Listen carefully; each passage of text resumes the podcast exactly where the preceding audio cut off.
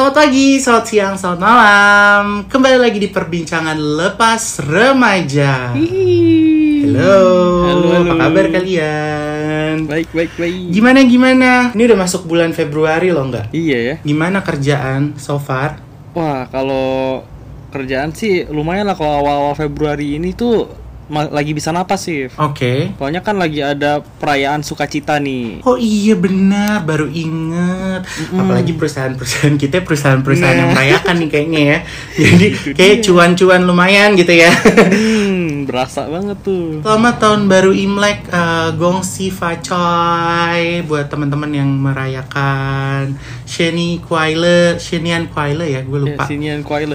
Jadi kalau gue dulu belajar itu, itu nyebutnya kungsi. Jadi kungsi, kungsi facoy. Ya, jadi G itu dibaca Kung. K. Oh, oke. Dan ada ha- ada ada kayak haknya kung, kungsi. Gongsi Facoy. Hmm. Oke. Oh, kalau gue di sini karena memang sampai sekarang teman-teman gue di sini hampir semuanya ya majority Chinese. Jadi memang banyak banget yang eh, merayakan Mhm. dan dulu gue diajarin kalau nggak salah membacanya kongsi sih bener-bener bener kongsi, Iya. facoy sama eh, sh- eh, apa tadi Sinian- satu lagi Sinian Eh, Kuaile. Sinian Kuaile. Kok gue jadi kayak Thailand ya, Pak? Kuaile. Nggak, BTW tahun ini tuh tahun apa sih enggak kalau Shio gue lupa deh belum cek-cek lagi. Banteng, banteng. Oh banteng, banteng, banteng, kebo kali maksud lo? Mana ada banteng cong? Eh, kerbau Kan deng. ada Oh iya deng, kok banteng sih? Iya. Kerbau kan? Kerbau, kerbau. Ya, Pokoknya kerbau, babi, tikus, kelinci ya kalau nggak Iya, salah naga. kayak gitu-gitu deh. Ah, Wah, mudah-mudahan tahun ini membawa keberuntungan ya. Yang paling penting keberuntungan yang kita harapkan saat ini adalah berakhirnya COVID-19 yang denger-denger baca nggak berita minggu lalu, hello. 7 tahun banget, Beb. Iya nggak sih? itu kalau negara anda kali, negara anda sekarang eh, bekerja kalau di sini kan estimasinya, uh agak bisa kalau ini kayak greatest hits gitu loh kalau artis-artis biasanya kan eh, album yang single-singlenya, single-single terbaiknya dirangkum Hah? tuh Kompilasi ya? per 10 10, tahun. tahun kayak per dekade. Astaga 10 tahun lagi ya Allah 10 tahun lagi gue 36 Gue udah kawin belum ya umur segitu Eh nikah maksudnya Ya Allah 10 tahun lagi Enggak deh jangan ah capek kali 10 tahun eh, Tapi kayaknya Kalau semoga beneran bisa lebih cepet lah. Mudah-mudahan ya Mudah-mudahan lebih cepat lagi Anyway Amin. Kita hari ini mau ngebahas soal apa sih sebenarnya pekerjaan ya? Gue denger kemarin dari briefingan. eh betulnya kita ada briefingan loh. Kita kan timnya gede, ada ada 150. Wah, ada lah. Ini kan mau jadi media gimana? Bener. Gue punya manajer, Angga punya manajer, kita punya editor. Uh, lengkap deh hidup kita. Wah, parah. Tinggal jadi media aja ini mah. Bener. Nah, jadi tuh eh, kalau yang panas-panasnya sebenarnya udah nggak panas, udah alot kali orang udah pada kebiasa. Oke. Ada istilah baru di dunia profesional yang disebut Mm-mm. work from home. Oh, oke. WFH ya, work from ya home. kan? Mhm. Heeh. ini biasanya akrab di telinga para karyawan-karyawan swasta sih, lebih ke karyawan-karyawan swasta karena Mm-mm. si WFH ini Mhm. oposisinya dari work from office WFO Oke. gitu. Oh, Kalau buat oke. anak-anak teknik tuh terutama yang kerjanya di lapangan ini mah udah biasa lah ya. Maksudnya kalau teknisi biasanya tuh mereka bisa remoting dalam artian Mhm. lo kerjanya nggak harus di dalam ruangan kantor tapi bisa jadi lagi di jalan atau mungkin ya udah sekedar di rumah aja. Hmm, Kayak betul, gitu, betul. cuma monitoring aja. Oke, jadi kita akan ngebahas di hari ini adalah work from home versus work from the office, Work from betul ya? office. Betul. Iya.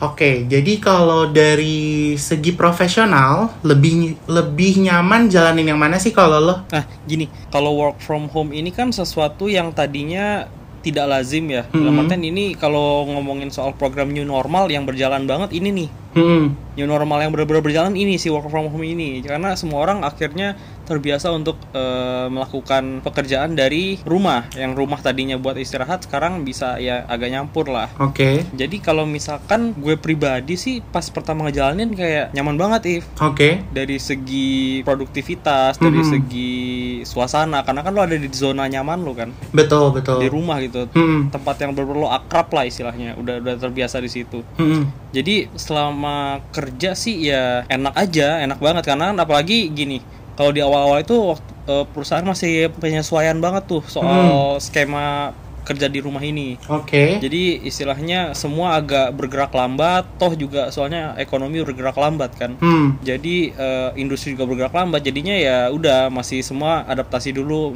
eh, kerjaan juga masih nggak numpuk-numpuk banget, so it's still good. Oke. Nah tapi ketika sudah mulai dapet nih em, istilahnya dapet polanya, dapet alurnya, Mhm. itu udah mulai kerasa tuh bedanya WFH sama WFO. Kalau gue pribadi dibilang nyaman, nyamanan mana ya tetap nyamanan WFH karena apa? Pertama nyaman secara suasana, Mm-mm. ya kan? Lo kerjanya di rumah, Mm-mm. terus bisa istilahnya tipis-tipis, eh, rebahan tipis-tipis lah. Oke. Bisa sambil nyantai-nyantai. Kalau di kantor kan nggak mungkin dong lo sambil gegoleran nggak mungkin Betul banget. masa ya lu mau di lantai guling-gulingan terus apalagi ya kalau misalkan WFH itu Mhm. lu eh, bisa apa ya lebih eksplor hal lain sih dalam artian gini kalau di kantor tuh mungkin ada beberapa perusahaan yang ngasih keterbatasan mengenai akses terutama internet kan Mhm. jadi lu nggak bisa ngerjain hal lain selain yang memang eh, jadi kerjaan lu aja meanwhile sebenarnya kalau buat beberapa orang ada yang perlu refresh sedikit lah di tengah-tengah pekerjaannya biar apa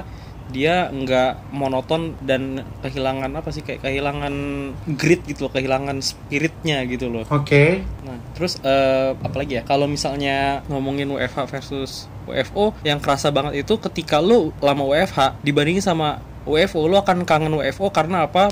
Produktivitas lo itu akan lebih terdorong ketika di kantor. Oke. Menurutku gitu. Kenapa? Soalnya lo merasa ada yang mengawasi. Jadi Mhm. mau tidak mau lo akan eh, genjot diri lo untuk lebih eh, istilahnya lebih efisien lah dalam bekerja. Paham. Sementara kalau tadi di rumah kan ada ya ini kalau ngomongin konyolnya ya istilahnya lo bisa nyantai-nyantai gitu kan Hmm. eh, dengan benerin istilahnya seenggaknya benerin bantal lah gitu. Kalau di kantor kan hampir tidak mungkin ya. Ah, betul betul. Oke. Paling kalau sorry satu lagi kalau soal ini sih jam kerjanya mungkin yang jadi lumayan terasa berubah ya. Mhm. Soalnya kan dirasa kalau WFA ya itu tadi ada kompensasi lo bisa agak nyaman berada di zona lo akhirnya ya waktu kerja pun jadi mulai lebih awal atau ya berakhir agak lebih lambat, Hmm. agak lebih telat berakhirnya. Paham. Itu yang kerasa sih di gue. Kalau lo gimana?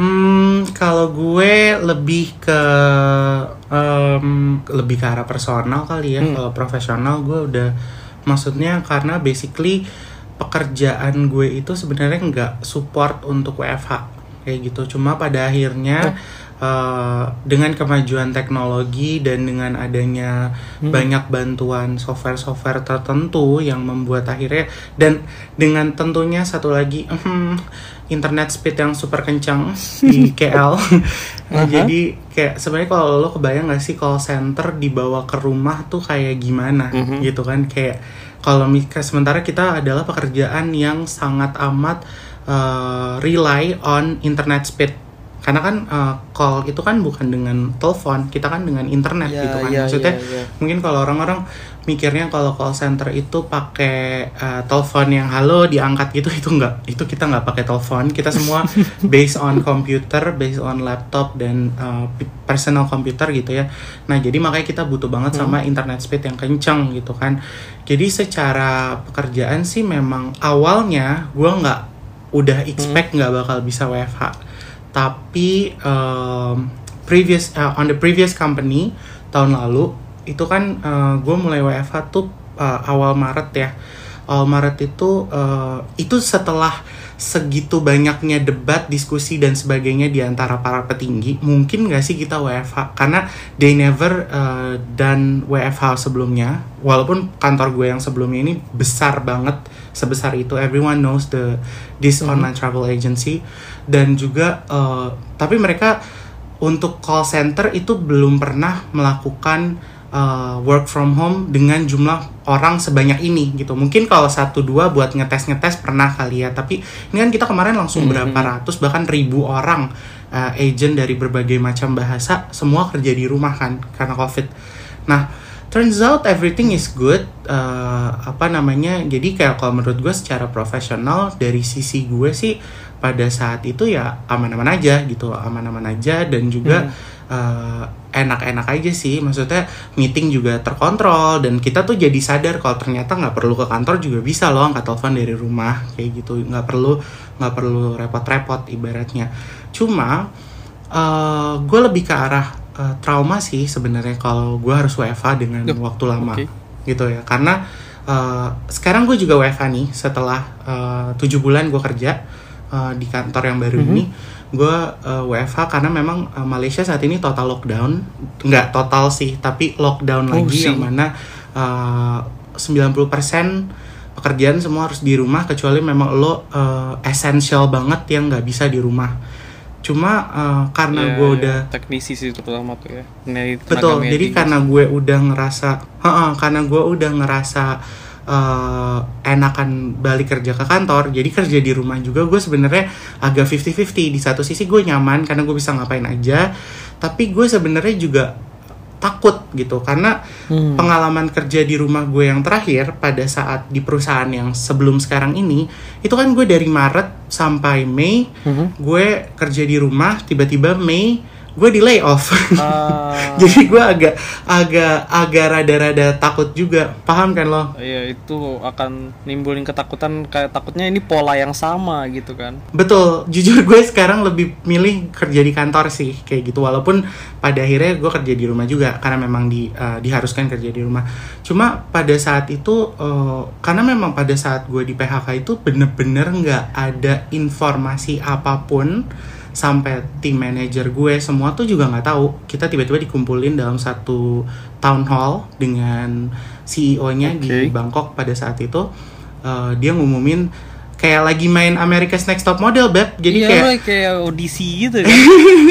Iya, tiba-tiba kayak- nih sekarang. Iya bener-bener nggak gue tuh kayak ngebayangin Tyra Banks lagi ngomong di depan gue kayak apa? 4,000 beautiful women standing in front of me but only kayak gitu kan. Ini tiba-tiba si si uh, bapak uh, JB ini tiba-tiba pada saat itu ngomong 1.500 orang yang nggak dapat email dari gue mohon maaf kalian tidak dapat lanjut ke babak selanjutnya. Ibaratnya kayak gitu. Itu lu langsung ngecekin email gak sih? gue sih udah gue nggak tahu kenapa gue udah expect gue kena. Jadi gue Hmm. nangis sebelum gue dapat im- eh, sebelum gue dapat email gue dapat email emailnya invitation untuk meeting ngomongin soal duit yang bakal gue di yang eh, berapa yang bakal dikasih ke gue Oh. dan udah gitu pada saat itu ya gue baru tahu ternyata corporation life itu memang sekejam itu adalah they don't eh, apa ya let us breathe jadi at that time meeting tuh bukannya kayak sabar ya tenang ya ini langsung ya lo abis ini akan dapat duit segini segini segini lo akan dapat benefit ini ini ini ini. Anjing dalam hati gue gue masih butuh nafas. Pada saat itu gue nggak mau ngomongin Gile. duit ya kan? Nah itu sih yang bikin gue rada trauma soal WFH tapi selebihnya sih gue ya santai-santai aja sih.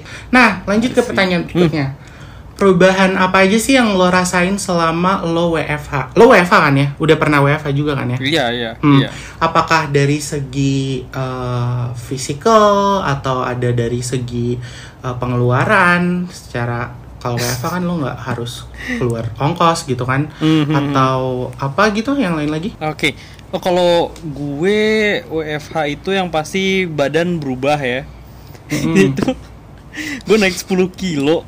Nggak tahu kalau sekarang naik berapa. Oh, gue 20. Jadi dari awal berat gue tuh cuma 60 sekian, sekarang jadi 70 lebih. Oke. Terus yang pastinya lebih hemat sih, soalnya transportasi apa biaya transportasi sama biaya makan gue itu bener-bener kepotong jauh. Oke. Kalau perbandingannya gini, dulu gue setiap kali gajian paling makan enak seminggu sekali. Hmm. Sekarang tuh bisa ya sepertiga bulan lah makan enak. Hmm. Bisa setengahnya malah, bisa kayak 15 hari tuh makan yang bener-bener nggak mikir lu pesan sebanyak apa. Nah, itu juga sih akhirnya jadi bikin berat badan gue naik. Oke. Terus paling yang disadvantage-nya mungkin lebih ke ya tadi waktu kerja ya waktu kerja jadi agak lebih fleksibel gitu kan.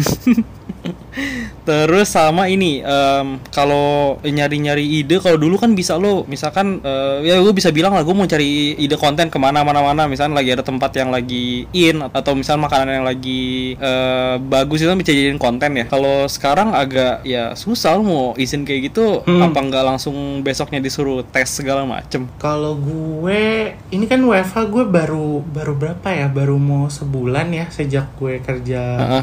Tujuh bulan terakhir ya di perusahaan yang baru. Hmm. Kalau gue sih ngerasanya mungkin karena gue nyetir kali ya ke kantor. Hmm. Jadi kan eh, kan gue di sini bawa mobil gitu. Maksudnya gue nyetir sendiri ke kantor. Eh, emang sih bensin di sini jauh lebih murah dibanding di Indo. Cuma kan tetap aja coy itu ada perhitungan pengeluaran bulanan juga. Iya. ya. Jadi gue biasanya budgeting buat eh, bensin dan parkir itu sebulan tuh bensin parkir sama duit jajan receh gue lah ibaratnya Hmm. itu tuh dalam sebulan mungkin sekitar eh, 500 ringgit 500 tuh kayak 1,8 sampai 2 juta lah Hmm. tapi akhir-akhir ini eh sejak WFH somehow pengeluaran gue segitu juga cuy gara-gara Hah? ternyata ternyata ya kayak tadi yang lo bilang gue jajan jadinya. Gue Oh, gue iya tuh sih. gue pikir gue pikir tuh dengan gue di rumah gue bakal masak dong. Kayak aduh gue gue tiap gue tiap minggu nih kerja nih ke grocery. Kayak ke grocery cuma buat nyari Nyetok, nyetok. iya nyetok aja. Habis itu ujungnya gue McD KFC gitu kan. Ujungnya gitu-gitu lagi juga gitu. Jadi kayak percuma juga gitu kan. Nah terus habis itu selain itu juga sama sih pe- persis sama kayak lu. Hmm? Uh, gue gue tuh sebelum lockdown ya itu berarti Maret 2020 eh gue kan emang gempal ya bukan gempal lagi gue gendut gitu kan. Gue tuh berat badan gue tuh waktu itu udah 107 dari gue nurunin tuh gue nurunin coy dari dari uh, pertama yang nyampe sini kok gue waktu itu 118 ya kan gue turun sampai 107 dalam waktu satu tahun lebih Oke. terus habis itu pas WFH gue naik lagi sekarang 120 wah Buset. naik 13 kilo gue sih, tapi mau gimana ya? Soalnya mau olahraga pun sekarang bisa gue kan tinggal di apartemen mau nggak mau kalau olahraga pun akhirnya berbaur kan. hmm. Ini bukan alasan ya bisa ya anggaplah alasan gue karena malas olahraga cuma jatuhnya lu jadi kayak was-was gitu loh. Lu nggak tahu orang yang sekarang olahraga di sebelah lu ini apakah dia juga menjaga kesehatan secara maksimal. bener Kayak gitu loh. Hah, hmm. Eh tapi bukan soal itu aja coy Lu juga malas gak sih kalau Gue kan emang anaknya hobi lari, jalan gitu ya tadinya Sebelum ini Mhm. Cuma kan sekarang harus pakai masker, Bo Males banget Gue udah Ya Allah gue jalan aja udah ngap Terus gue pakai masker Apa gue gak asma gue itu ngapnya enggak sih, tapi karena gue punya kumis jadi tuh suka keringetan kan. Akhirnya basah gitu. Kayak gengges Anjir banget. gengges banget sumpah. Tapi ya sih gue juga kayak ka- kayak tapi kalau gue bener sih nggak kuat banget cuy. Maksud gue jujur ya gue tuh tipikal orang yang kalau gue ke mana-mana masker ih gue paling benci pakai masker. Orang-orang ya zaman dulu naik kereta zaman gue kuliah di UI kan teman-teman gue kan pada naik kereta sama gue juga naik kereta gitu kan. Itu pada demen pakai masker gue nggak bisa loh ih gue gue kayak emang gak suka masker gitu loh pada dasarnya makanya Apa semen- karena hidung lo ya yang kan maksudnya mancung banget gitu. Exactly. Jadi kayak ah Exactly. Lo jangan sedih say. Gue kalau minum, lo lo tau nggak? Gue kalau beli gelas, gue tuh kalau beli gelas tuh yang Hah? yang lobangnya gede, tau nggak lo? Yang diameternya gede. Kenapa? Soalnya hidung gue hidung lo masuk juga. Wow lah, sumpah gue kalau minum uh, minum wine ya, ups keceplos. Nggak maksudnya kalau gue minum wine Uh. itu hidung gue mentok sama gelas wine, makanya gue benci banget gitu kalau pakai gelas-gelas cantik yang gue tuh demennya pakai cangkir, Oh. cangkir yang gede gitu loh. Cangkir Lo- babi-babi lo tuh lihat kan yang tadi gue minum pakai beginian nih, pakai nih nih lo lihat nih gue minum pakai apa ya? nih lo lihat ya. Orang kan kalau minum dari gelas gue dari cawannya langsung gue giniin saking gue hidung gue mentok gitu loh. Emang nggak bisa wa emang emang masalah hidung. Alhamdulillah hidung gue mancung tapi ada balai juga ternyata wa lanjut ya basa-basi mulu kita oke lanjut Jadi gini, hmm kan tadi di awal kita obrolin kalau di negara gue, jadi Hmm. negara gue negara kita nih negara Hmm. la- eh, lahir lah istilahnya. hmm Itu kan bakal kurang lebih diproyeksi 10 tahun lagi oh ya. ngomongin soal covid ya Anggaplah ya, anggaplah ini terburuknya nih. oke Skenario terburuk terjadi, gimana kalau misalnya 10 tahun lagi Mm-mm. keadaan masih kayak gini, lo sanggup gak? Hmm, kalau secara manusiawi sih kayak gue nggak sanggup sih. I mean like Mhm. kalau 10 tahun lagi keadaannya kayak gini ya berarti gue nggak pulang-pulang dong. Iya sih. kalau gue masih memilih untuk lanjut kerja karena kan saat ini gue sih sebenarnya ya yang bikin gue tersiksa banget saat ini tuh bukan soal kerja dari rumah bukan soal karena masker atau apa bukan. Gue fine fine aja kok. Lo mau nyuruh gue pakai masker 10 tahun lagi gue juga it's okay gitu lo mau nyuruh gue cuci tangan jaga jarak gak apa-apa. Ya emang soal higienis kan, maksudnya kebersihan kan. Iya, tapi kalau gue sekarang yang tersiksa banget adalah Malaysia tuh nggak mau ngebuka diri ke ke apa dunia internasional gitu loh. Maksudnya Sandi gue Mhm. kenapa kan banyak kayak orang suka nanya kapan pulang? Kapan pulang? Ya Allah gue tuh sampai udah capek ngejawabin sampai kadang gue read doang tau gak lo? Karena keadaannya tuh adalah Malaysia tidak bisa eh, Malaysia itu memperlak mempunyai peraturan yang sangat ketat selama covid yang mana kalau gue balik atau gue keluar dari Malaysia itu gue balik ke negara gue gue emang nggak bakal didenda atau diapain. Sampai Indonesia juga gue dikasih fasilitas kan yang karantina di hotel itu. Gue nggak bayar apa apa cuma PCR doang gitu. Berarti kalau gue negatif ya udah that's it. Sampai Indonesia. Pas gue balik ke sininya lagi gue harus bayar 5000 ringgit coy. 18 juta. Yang mana kan kayak kayak 5000 ringgit tuh mungkin setara dengan ya gaji satu bulan gitu iba- ibaratnya gitu ya kasarannya Mhm. gitu terus habis itu ya nggak mungkin dong gue bisa bergerak bebas kan nggak mungkin gue Iya sih. bisa dalam eh, berapa bulan sekali pulang ke Indonesia selain itu juga Mhm. kan nggak mungkin gue lo bayangin ya nih kalau gue memutuskan untuk traveling ke Indonesia pertama dari dari KL nyampe Jakarta nyampe Jakarta gue harus dikarantina tujuh hari ya kan di hotel eh empat hari apa lima hari sih yang Indonesia. Pokoknya segitulah. Hmm. terus habis itu gue ketemu keluarga taruhlah gue cuma tiga hari 8 hari. Nyampe KL gue di karantina lagi tujuh hari. Mana mau kantor gue ngasih gue cuti 15 hari ya kan? Iya sih. kayak gitu. Itu sih gue nggak akan sanggup. Kalau ini lebih dari 2022 gue resign sih kayaknya. Hmm. kayaknya ya. Karena gue nggak kuat. Ya maksudnya pertanyaan ini hmm, Oke, pertanyaan ini soalnya gue tanya karena ya itu lo kan merantau. betul Sementara kondisi dua negara ini juga tidak memungkinkan untuk lo bisa mudah bolak-balik dalam artian soalnya kasusnya masih tinggi kan. Bener. Hmm, Terus ya jadinya itu tau malah lo bakal kepikiran buat ya udah oke gue akhirnya akan balik for good Hmm. terus banting setir. Lo udah kepikiran kayak gitu nggak? most likely will be like that ya makanya gue bikin podcast sama lu kalau enggak gue ini kan juga backup plan say kalau misalnya pahit-pahitnya emang kagak kelar-kelar ya backup plan lah Wak. kita ngoceh aja terus sampai 10 tahun lagi gimana Iya sih, kita kita bakal menjajakan diri kayaknya ya kalau Betul, ini. karena gue bingung. Lu lu lu lihat kan gue se-hopeless itu sampai kemarin gue nanya waktu lo op- eh, apa yang Oh, ada iya, open iya, iya, recruitment kantor lo aja gue sampai nanya gitu kan. Nggak nggak apa-apa deh nggak gue digaji segini. yang penting gue gitu loh. Maksudnya kayak gue sama emang udah se-hopeless itu. Maksudnya kalau gue nggak punya keluarga gitu mungkin ya posisinya. Misalnya let's say Nauzubam Zalik. Gue udah nggak punya orang tua gitu. Mungkin gue akan memilih untuk stay di sini. Cuma kan maksudnya gue masih punya Hmm. Iya orang sih. tua gue masih punya keluarga gue nggak mau lah. Maksudnya gue lebih memilih dekat ada emotional bonding yang akhirnya bikin lo ah, masih terpikir untuk ya gue tetap harus apa memperjuangkan untuk bisa balik lah betul karena kalau nggak cuy eh, ibaratnya gini loh misalnya lo mau ngejar apa sih gitu loh kalau di saat lo menelantarkan keluarga lo. Karena buat gue selama lo masih hidup berarti rezeki lo tuh masih ada. Jadi Iya. gue nggak gue nggak akan takut gitu loh. Seandainya nih gue pulang orang kan akan ngomong gila lo melepaskan pekerjaan dengan gaji sekian pendapatan sekian.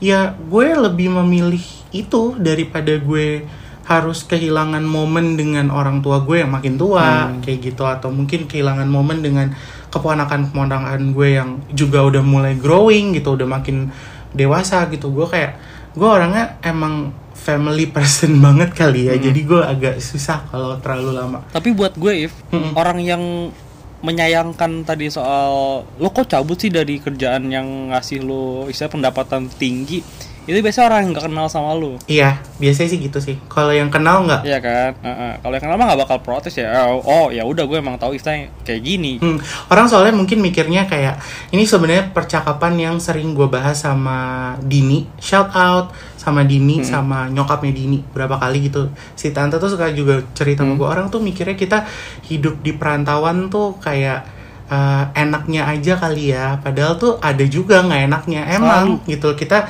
gaji kita mungkin besar atau apa pendapatan kita besar, tapi balik lagi kan kebahagiaan nggak semata-mata sekedar pendapatan atau uang emang uang memberikan kebahagiaan. Uh, Benar. it's not the only point gitu loh menurut gue kayak gitu sih. Iya, ini kita bisa bahas sih nanti. betul ini nanti aja ya. Soal poin iya terutama soal poin kayak kalau orang yang tinggal di luar itu kenapa orang kita mikir selalu enak banget? Hmm. kayak kesannya nggak ada masalah ya karena memang orang-orang kita biasa jadi orang yang paling miskin di dunia gitu. Kan sampai ada lagunya kan di sini. Bener anyway kan tadi lo udah nanya gue, Hmm. gue akan nanya balik ke lo. Hmm.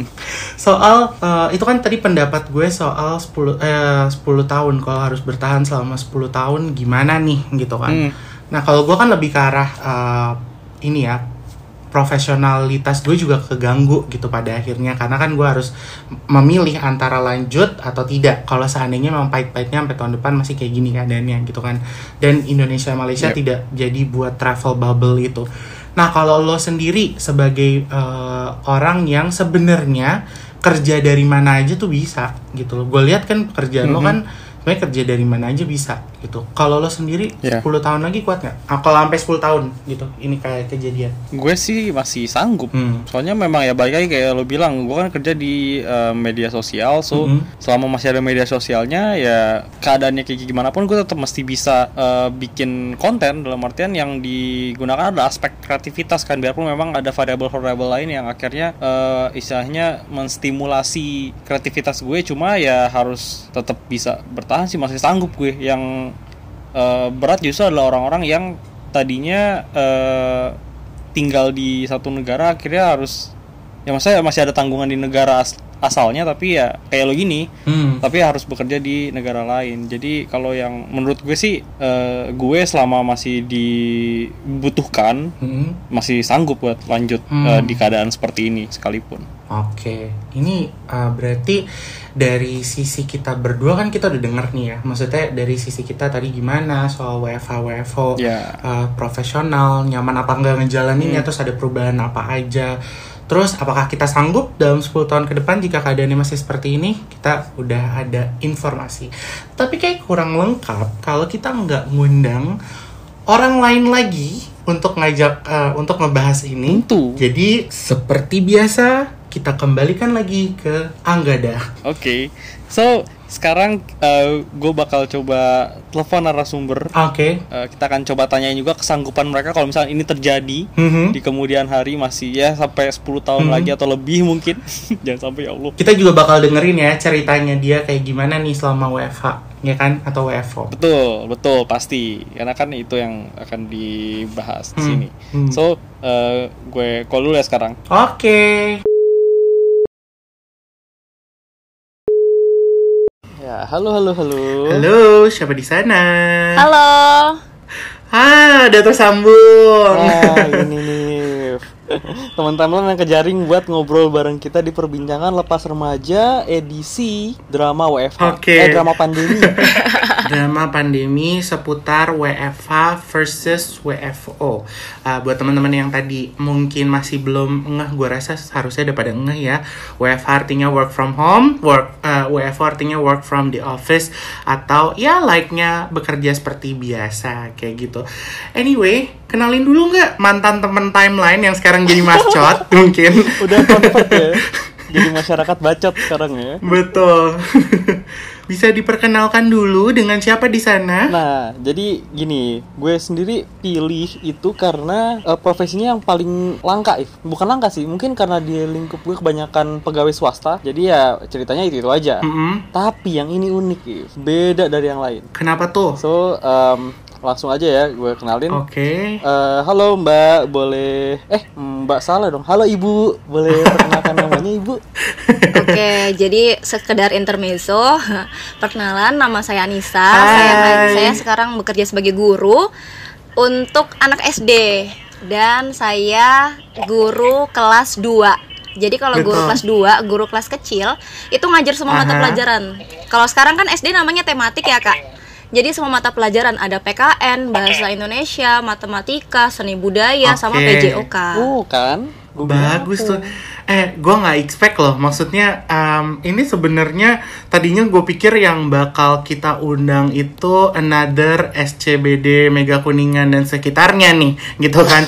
Tapi ternyata kita ngundang guru yang mana sebenarnya ini bener-bener bagus banget karena menurut gue WFH dan WFO ini kayaknya uh, WFH khususnya ya, itu kayaknya salah satu hal yang paling berat nggak sih buat uh, guru ya nggak sih nggak? Hmm, betul, betul. Nah, kita aja yang karyawan tuh berat, if. Betul. Apalagi seorang guru yang mengepalai nggak mungkin cuma satu dua siswa. Bener. Iya kan? Jadi kayak wah ini menarik banget sih apalagi kalau selama ini kan didominasi pasti ngomongin office tuh ya office ya cuma perusahaan, kantor, instansi-instansi gitu. Tapi kan kalau sekolah ini jadi satu hal yang unik karena apa? Ya lebih beragam eh, istilahnya lebih beragam eh, kasus yang dialami. Bener, bener banget. Ini yang paling krusial loh. If. Maksudnya ini masa-masa paling krusialnya anak kan. Bener, bener banget. Buat ya saya matematika dasar, IPA dasar, ya kan? Bener banget. Hmm. Ini narasumber paling wah emas lah. Iya, pertama itu berarti emang bebannya juga banyak nih. Kok kayak gini ya nggak sih? Maksudnya ngajar ngajar satu anak aja pasti udah pusing. Maksudnya eh, WFH gitu lagi posisinya. Ini ngajar berapa satu kelas? Kalau boleh boleh kita tahu Anissa satu kelasnya? Satu kelasnya kalau di tempat saya bekerja 28 Itu maksimal, seharusnya 25 oh 28 ya oh 28 banyak loh. Eh, eh, Terhitung banyak, apalagi untuk anak SD bener bener bener oke jadi eh, mungkin bisa langsung ke ini nggak? Kita sekarang akan kalibrasi dengan pertanyaan yang akan disampaikan. Mm, jadi kayak kan nih ada WFH versus WFO dong. Nah, ya istilahnya ngajar di rumah sama ngajar di eh, sekolah itu dari sisi profesional lebih nyaman jalanin yang mana sih mbak? Tentunya kalau WFH sama WFH enakan kerja dari kantor ya kak. Karena kalau sebelumnya kalau untuk sekolah mungkin kita memang sekolahnya online. Tapi kalau misalnya tem- tempat ngajar kita ngajarnya di rumah atau di sekolah Itu enakan di sekolah. Karena kalau di Oke. sekolah Kalau anak SD nih kan itu banyak eh, seperti alat peraga. Contohnya kayak kelas 2 belajar tentang bangun ruang. Itu kan kita harus punya alat peraga ya kak ya. Kalau misalnya di rumah Betul. dengan alat iya. peraga yang terbatas tentu akan beda sama alat peraga yang khusus pendidikan. Nah jadi kalau di sekolah kita online dari sekolah itu bisa bisa ada banyak alat peraganya terus banyak materi referensi juga. Kan nggak mungkin kalau kita bawa semua itu ke rumah. Itu sih kak lebih enakannya kalau lagi di kantor. Hmm Oke. bener-bener Tapi kalau misalkan kayak alat peraga tadi itu ada nggak sih mungkin dari pihak eh, sekolah atau dari pihak guru akhirnya eh, mempersiapkan atau memberi alternatif kepada orang tua di rumah untuk me, ya itu mempersiapkan tadi itu apa kayak buat alat peraga alternatif lah yang bisa membantu untuk proses pembelajaran. Karena pasti didampingi kan ya anak-anak Ah, ini. benar, tentu kita dari guru juga memperhitungkan bahwa harus ada alternatif nih untuk orang tua di rumah semisal alat peraganya tidak ada. Contoh kemarin waktu kelas 2 itu lagi praktek, praktek prakteknya sih simpel aja sih Kak ya, melempar sama nangkap bola. Nah, terus ada tuh anak Iya. yang ada orang tua yang bilang, "Ibu, mohon maaf di rumah saya nggak ada bola." Ya udah saya bilang, "Oh, pakai Oke. apa aja, Bu, yang ukurannya eh, sebesar bola bisa pakai boneka." Jadi memang dari gurunya harus memberikan alternatif saran eh, bisa pakai apa aja nih alat peraganya. Kayak gitu sih, Kak. dan kreatif juga ya berarti kreativitas diperlukan berarti ya Tapi kalau misalkan aku bingung nanti sama eh, ini loh mbak jadwalnya agendanya itu gimana ya? Ada perubahan nggak sih? Oh, jadwal pelajaran gitu ya. Iya iya iya jadwal mulai selesainya. Oke, kalau ini yang pernah ini yang dari sisi saya ya, Kak ya. Kalau misalnya untuk jadwal, mungkin kalau misalnya pelajaran itu kan udah ada. Misalnya jam pelajaran pertama eh, bahasa Inggris, jam kedua tematik. Nah, itu disesuaikan juga dengan waktu belajar. Kalau dulu sebelum pandemi ini kita sampai siang sampai jam 1 sampai jam 2-an. Nah, karena pandemi ini eh, jam belajarnya dikurangin jadi sampai jam 12 saja. Nah, dan tentu eh, konsekuensinya adalah jam pelajarannya juga semakin berkurang. Jadi disesuaikan mungkin Oke. kalau misalnya kayak saya nih tematik ngajar tematik. Jadi hari Senin itu eh, tematik tematik aja. Nanti hari Selasa bahasa Inggris duluan satu jam satu jam aja bener-bener satu jam abis itu ganti tematik kalau dulu sebelum sekolah online kan mungkin bahasa Inggris bisa dua jam supaya materi yang disampaikan Oke. bisa lebih banyak Betul. Oh. Oke. Nah, gue punya pertanyaan juga nih. Kalau dari sisinya Anissa sendiri sebagai guru gitu ya, secara profesional, perubahan apa aja sih yang dirasain selama WFH? Uh, apakah mungkin jadi uh, ruang geraknya terbatas atau seperti apa yang mungkin bisa Anissa sampaikan lagi selain itu. Dan untuk personal misalnya uh, mungkin kalau dengan WFH kan jadi kita nggak keluar uang transportasi atau uang makan kayak Oh, gitu iya, gitu dan hal-hal lain yang mungkin misalnya uh, secara psikologis juga bisa dijelasin. Kamu sebagai seorang guru bekerja dari rumah tuh apa sih yang kira-kira perubahan dan apakah kamu nyaman atau tidak dengan hal tersebut? Oke, saya jawab di- dulu Mm-mm. dari sisi profesional ya kak. Kalau saya pribadi nganggap dengan bekerja dari rumah itu Mm-mm. seperti yang tadi kakak bilang gerak saya eh, terbatas bener banget. Jadi kalau misalnya ngajar online kan anak-anak belajarnya Mm-mm. pakai Google Meet ya, kita cuma bisa menyampaikan Hmm. kalau punya buku. Kalau kebetulan di sekolah kami buku semua siswanya punya, kita Mm-mm. mungkin bisa buka halaman sekian bareng-bareng kita buka. Tapi kalau misalnya eh, lagi tidak ada buku, kita menggunakan slide. Jadi Oke. terbatas banget terus kita nggak bisa tahu misalnya saya nyuruh tuh eh, Oke. murid saya kerjakan ya nomor 1 sampai nomor 5 nah tiba-tiba saya sudah bu saya sudah. Oke. nah ada anak yang belum. Biasanya kalau misalnya ada anak yang tertinggal ada anak yang belum kita nyamperin kita kasih semangat. Betul. nah kalau online gini kita cuma tanya siapa yang belum. Oh iya semangat. Tentu akan berbeda ke- eh, ketika kita ngasih secara langsung semangat ke anaknya. Jadi kayak nggak bisa menggapai secara langsung ke anaknya. Gitu sih kak.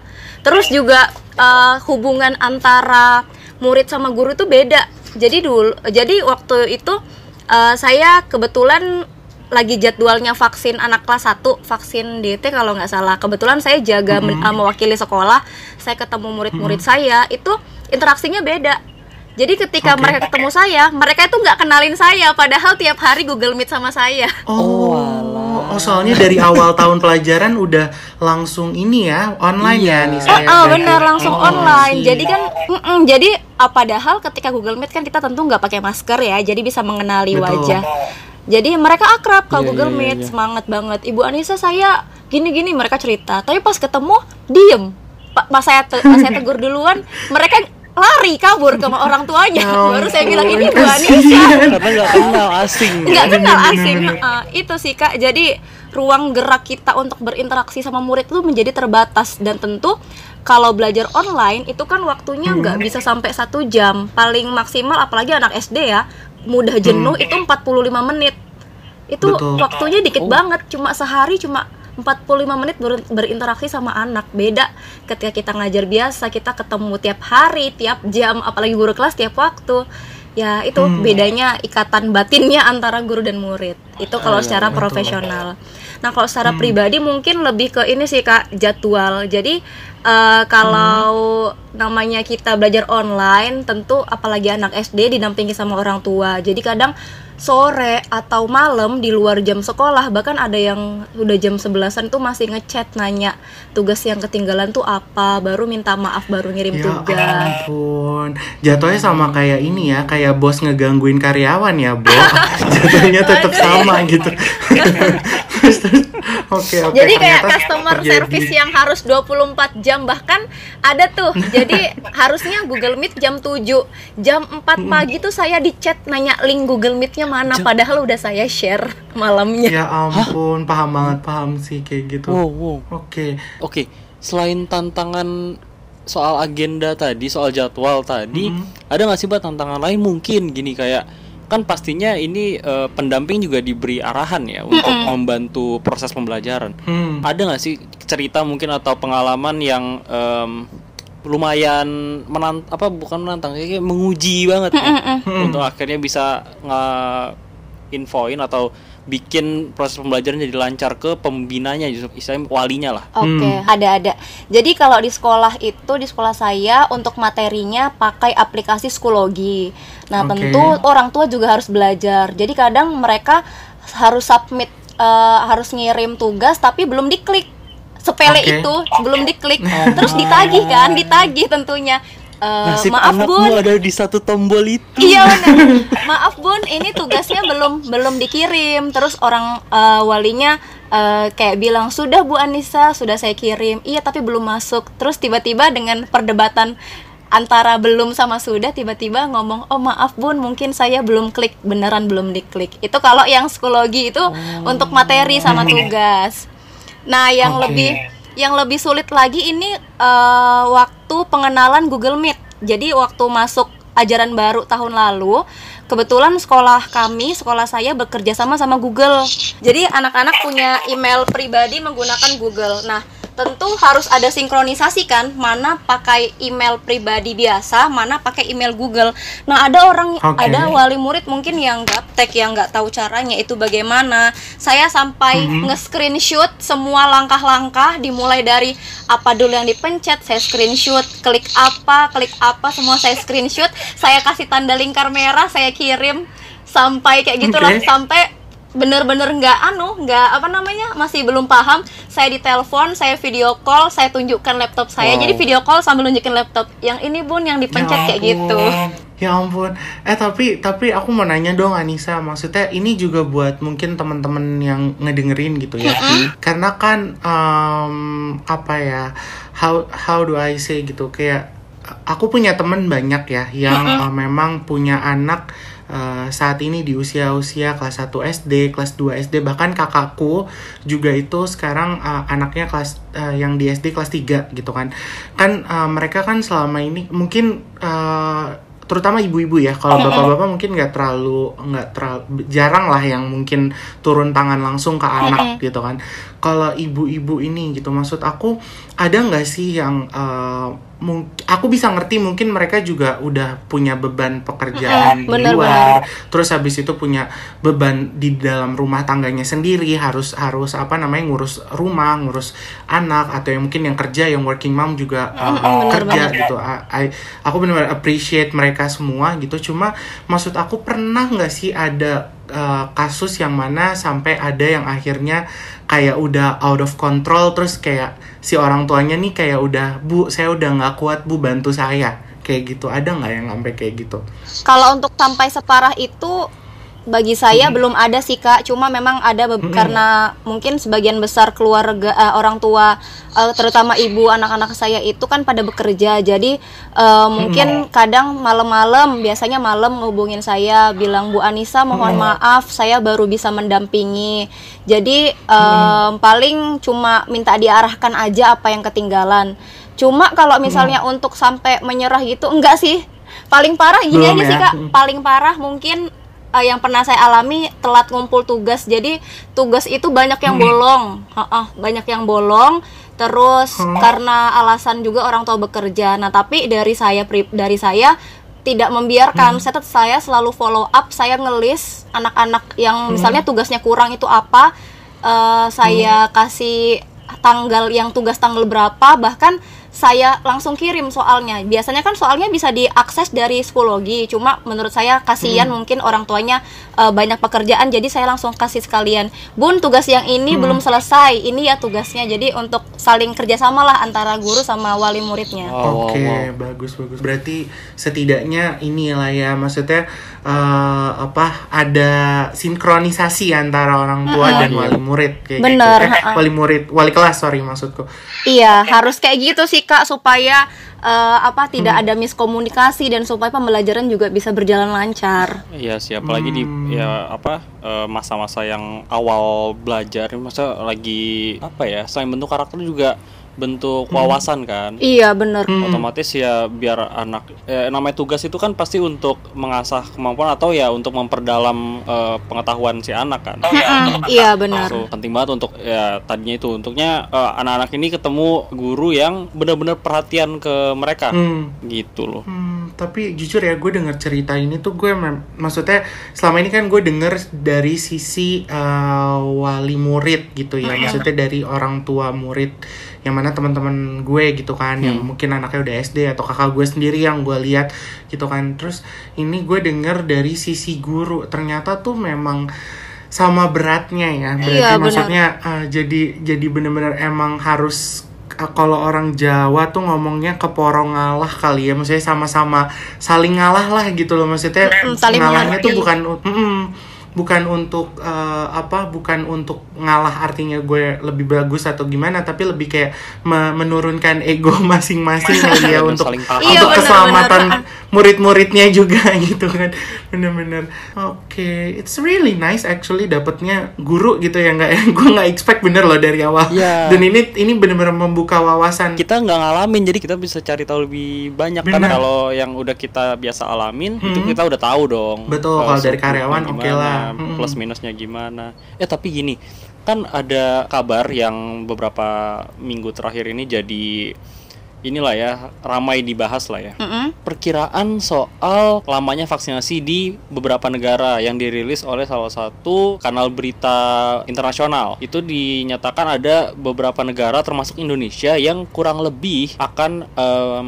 mengalami pandemi ini masih selama 10, 10 tahun tahun. lagi. Hmm. Nah, Hmm. kira-kira nih Mbak, katakanlah hal terburuk nih, skenario terburuknya pandemi masih berlangsung sampai kurang lebih 10 tahun lagi kayak sekarang. Sanggup nggak Mbak? Iya. Kalau Eh tapi Agak ber- ber- berat sebelum ya dijawab Mbak kita. Nisa aku mau tanya dulu. Mbak Nisa Ah, ah. nih di sekolah swasta atau negeri? swasta, Swasta ya. Oke, lanjut. ya.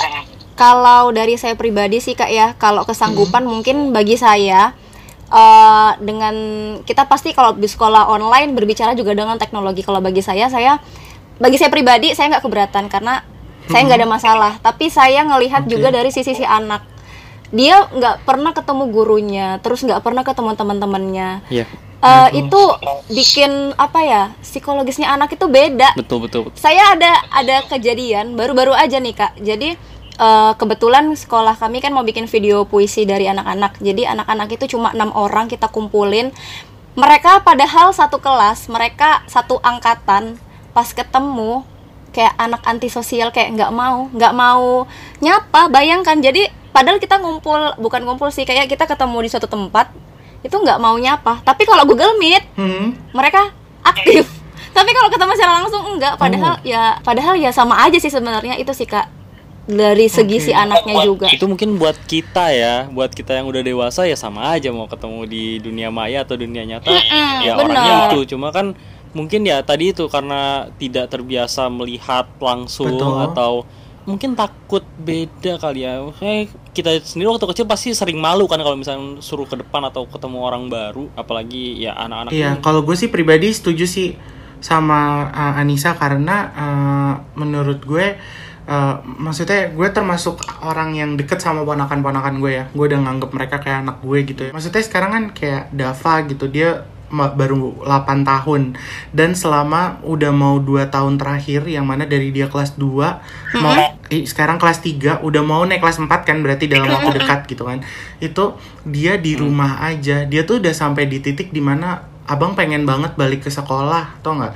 Ya kayak kasihan gitu loh sebenarnya. Gue gue gue takutnya psikologiknya tuh keganggu gitu loh nantinya. Nggak ngerti nggak sih kalau terlalu lama? Takutnya mereka jadi Oke. jadi ya kayak tadi Anissa bilang kayak an- mungkin jadi ansos atau gimana. Terus Benar, habis itu benar.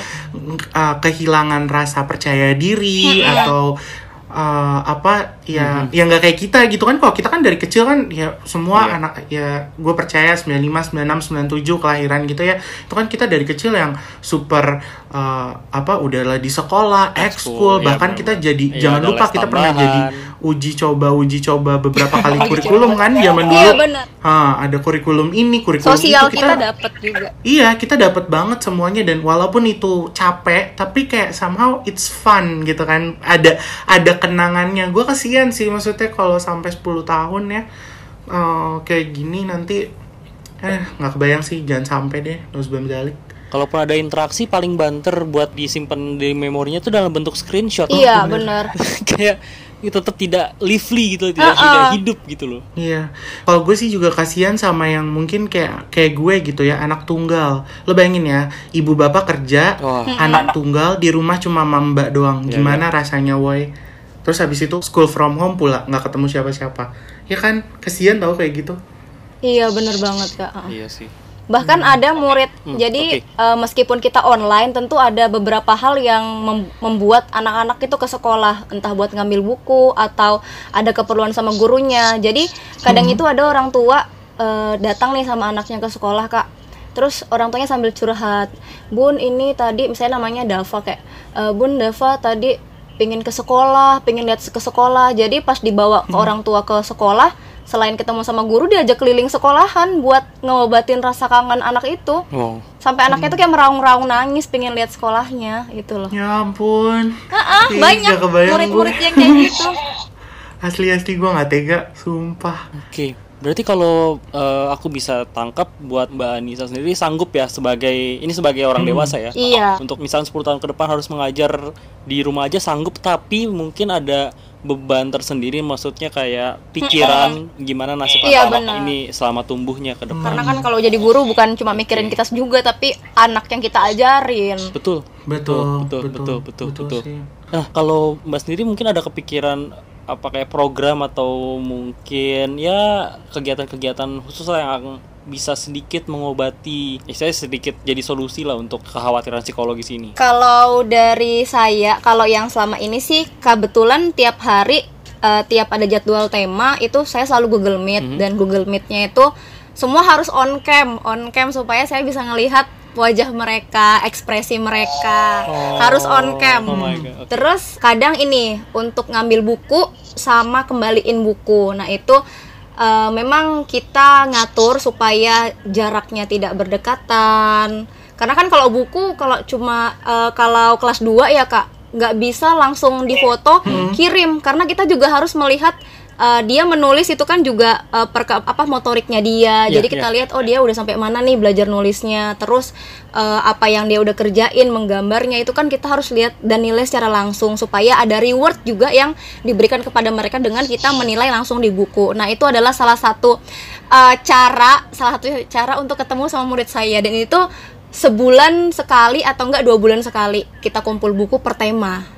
Kalau di kelas kecil sih. Hmm, Oh, oke. oke. I see. Satu pertanyaan terakhir. Oke. Fasilitas atau mungkin hal apa yang eh, Ibu Anissa harapkan untuk bisa di eh, provide atau disediakan untuk membantu Mbak atau mungkin anak-anak itu sendiri dalam mempermudah proses pembelajaran. Kalau sejauh ini sih alhamdulillah udah terfasilitasi sih, Kak. Semua sudah terfasilitasi ya, Oke. oke. udah ada dari sekolah terus kami guru itu dapat karena sekolah juga bekerja sama dengan Telkomsel jadi tiap bulannya dapat pulsa untuk beli paket data dan Oke. paket data pun juga kerjasama dengan korporat apa nomor korporat jadi kita bisa beli paket data yang agak banyak dengan harga yang murah.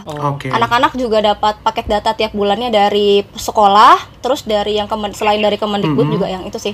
Karena kan karena swasta sih Kak ya, jadi ada dari suntikan dana lah dari yayasan untuk menunjang eh, pembelajaran anak-anak. Itu sih Kak. Oke. Oke, jadi sejauh ini sudah oke ya. Oke. Hmm. Tinggal gimana tadi soal ya psikologis anaknya ya. Hmm. Oke. Wah, Oke, insightful berarti- sekali episode kali ini. Betul, gue eh btw gue langsung ini juga ya, berarti menyimpulkan percakapan kita dari tadi gitu ya. Berarti dari segi eh, ini dari beberapa hal yang kita tanyakan sama Anissa gitu ya, gue nangkep eh, bahwa secara profesional memang juga banyak hambatan, maksudnya banyak eh, Rintangan. nggak bisa ini, nggak bisa itu karena eh, kurangnya ruang Iya. gerak dan juga mungkin alat peraga dan sebagainya gitu ya dan secara personal juga concern dengan uh, keadaan murid-murid yang uh, jadi nggak punya interaksi langsung dengan guru Benar, gitu benar. ya terus habis itu juga untuk perubahan yang dirasakan mungkin lebih kepada kondisi psikologis dan juga kondisi uh, apa ya uh, tumbuh kembang si Iya. anak dan juga kondisi psikologis si orang tua murid gitu ya dengan uh, beban yang ditambah lagi gitu kan. Mungkin selain harus bekerja dan juga mengurus rumah sekarang ada uh, beban tambahan yang biasanya bisa diberikan atau di apa ya dibantu oleh sekolah saat ini jadinya nggak bisa full gitu ya dibantu oleh sekolah dengan karena si anak harus ada di rumah juga kayak Iya, gitu ya Kak. dan untuk sisi uh, secara pribadi 10 tahun itu nggak masalah ya sih mungkin karena kita dewasa orang-orang dewasa mungkin kita juga Iya. nggak ada uh, rasa gimana ya. Memang mungkin kita Udah juga sebagai profesionalitas aja lah. Betul, dan kita juga sebenarnya kalau bisa prefer ya kerja di rumah juga enak-enak aja gitu. Cuma kalau kita mikirin lagi, kalau memang uh, sifatnya pelayanan, maksudnya sekolah itu kan juga melayani kan, maksudnya memberikan memberikan ilmu, memberikan jasa kepada si anak itu memang kurang optimal kayak gitu. Ini bagus Oke, banget sebelum sih. penutup deh. Oke. Sebelum penutup Mbak Anissa, Mm-mm. mungkin kalau berkenan boleh eh, pesan atau terserah pesan isinya apa, semangat atau apa buat seluruh siswa, terus seluruh pengajar juga Orang tua, murid. Boleh, Mm-mm. monggo. Iya benar. Mungkin saya mau pesan dulu untuk teman-teman yang masih mahasiswa atau pelajar, apa pun tugas yang diberikan itu kerjain karena percayalah ngoreksi dan memberikan nilai itu lebih susah ketimbang ngerjain. Benar. karena kan banyak kak, apalagi online ya. Kita harus. Iya. Bener Betul. banget. Terus untuk para orang tua tetap, tetap semangat. Saya akuin kak orang-orang tua itu hebat-hebat banget karena mereka menyempatkan untuk mendampingi anaknya, menyempatkan untuk menanyakan tugas-tugasnya. Jadi tetap semangat. Tentu kami para pekerja, para pendidik, para tenaga kependidikan juga kita sama-sama lah saling bersinergi demi uh, supaya pembelajaran itu tetap berjalan dengan baik. Jadi nggak ada nggak ada yang dirugiin gitu. Amin amin amin amin. amin. Oke. Baik, it's a very nice one. Terima kasih banyak. Dan Anissa. gue berterima kasih banyak juga buat Anissa udah mau ngobrol di sini di apa perbincangan lepas remaja kali ini. Thank you, Kita thank you, dari lo thank you. ada tambahan gak? Enggak, gue lagi senyum-senyum sendiri. Thank you banget. Ini episode yang bakal sering gue denger-dengar ulang lagi sih. Iya sih, gue akan gue akan share ini ke semua temen gue yang punya anak sih, yang sekolah kayak lo denger nih, nggak cuma lo doang soal yang berat kayak gitu ya, ibaratnya semuanya at this rate juga lagi ngerasain hal yang sama. sinergi semuanya ya, biar semua lancar. Bener-bener. Betul. Oke sekali lagi thank you ya Nisa Iya, udah mau sama-sama, jadi Kak. narasumber di perbincangan lepas remaja kali ini. Dan buat teman-teman terima kasih yang udah ngedengerin perbincangan lepas remaja episode kelima kali ini dan yang juga sudah mendengarkan dari awal sampai sekarang. Terima kasih banyak. Satu mungkin uh, pesan gue at this rate semua orang mengalami hal yang berat Yap. gitu ya. Jadi jangan jangan sampai uh, ngerasa bukan jangan sampai uh, bukan cuma lo doang yang ngalamin uh, pekerjaan atau sesuatu yang berat tapi banyak juga di luar sana yang juga harus dealing dengan keadaan yang lebih berat kayak gini jadi semuanya harus Ya, terus fight your own battle at best. Iya, everyone has their own battle gitu, maksudnya has their own war. Jadi kayak saat ini kalau bisa kita saling mendukung aja satu sama lain, jangan stres, jangan uh, pusing dan karena memang semuanya keadaannya serba nggak jelas gini ya nggak ya. Mau mau ngapain juga bingung gitu kan, mau mau buat ini bingung, buat itu bingung dan selalu waras aja sih, ber- berusaha untuk selalu waras. Iya benar. Itu yang paling penting ya kak ya. Selalu waras. Bener paling penting kayak gitu. Oke, thank you so much. Nggak dari lo? Udah, gue udah semua terwakilkan dari kalian. Thank you banget. Gue merasa seperti Oke. anak yang dididik di sini. Baik, terima kasih guys. Jangan lupa untuk selalu dengerin perbincangan lepas remaja setiap hari Senin jam 6 sore di Spotify dan di platform lainnya. Gue rasa cukup dari episode kali ini. Gue Iznila. Gue Angga. Saya Nisa. Betul sekali narasumbernya. Untungnya, makasih loh Anissa minggu lalu kita lupa soalnya. Sampai sampai sampai kita ulang closing. Terima kasih banyak telah mendengarkan perbincangan lepas remaja. Selamat pagi, selamat siang, selamat malam. Facoy. Gong Siva Coy, Happy Valentine's Day. Mas Cot, masih punya waktu lengang? Masih dalam perjalanan? Masih butuh hiburan sembari mengerjakan banyak hal? Pas banget nih! Jangan lupa cek episode PLR sebelumnya ya. Perbincangan lepas remaja.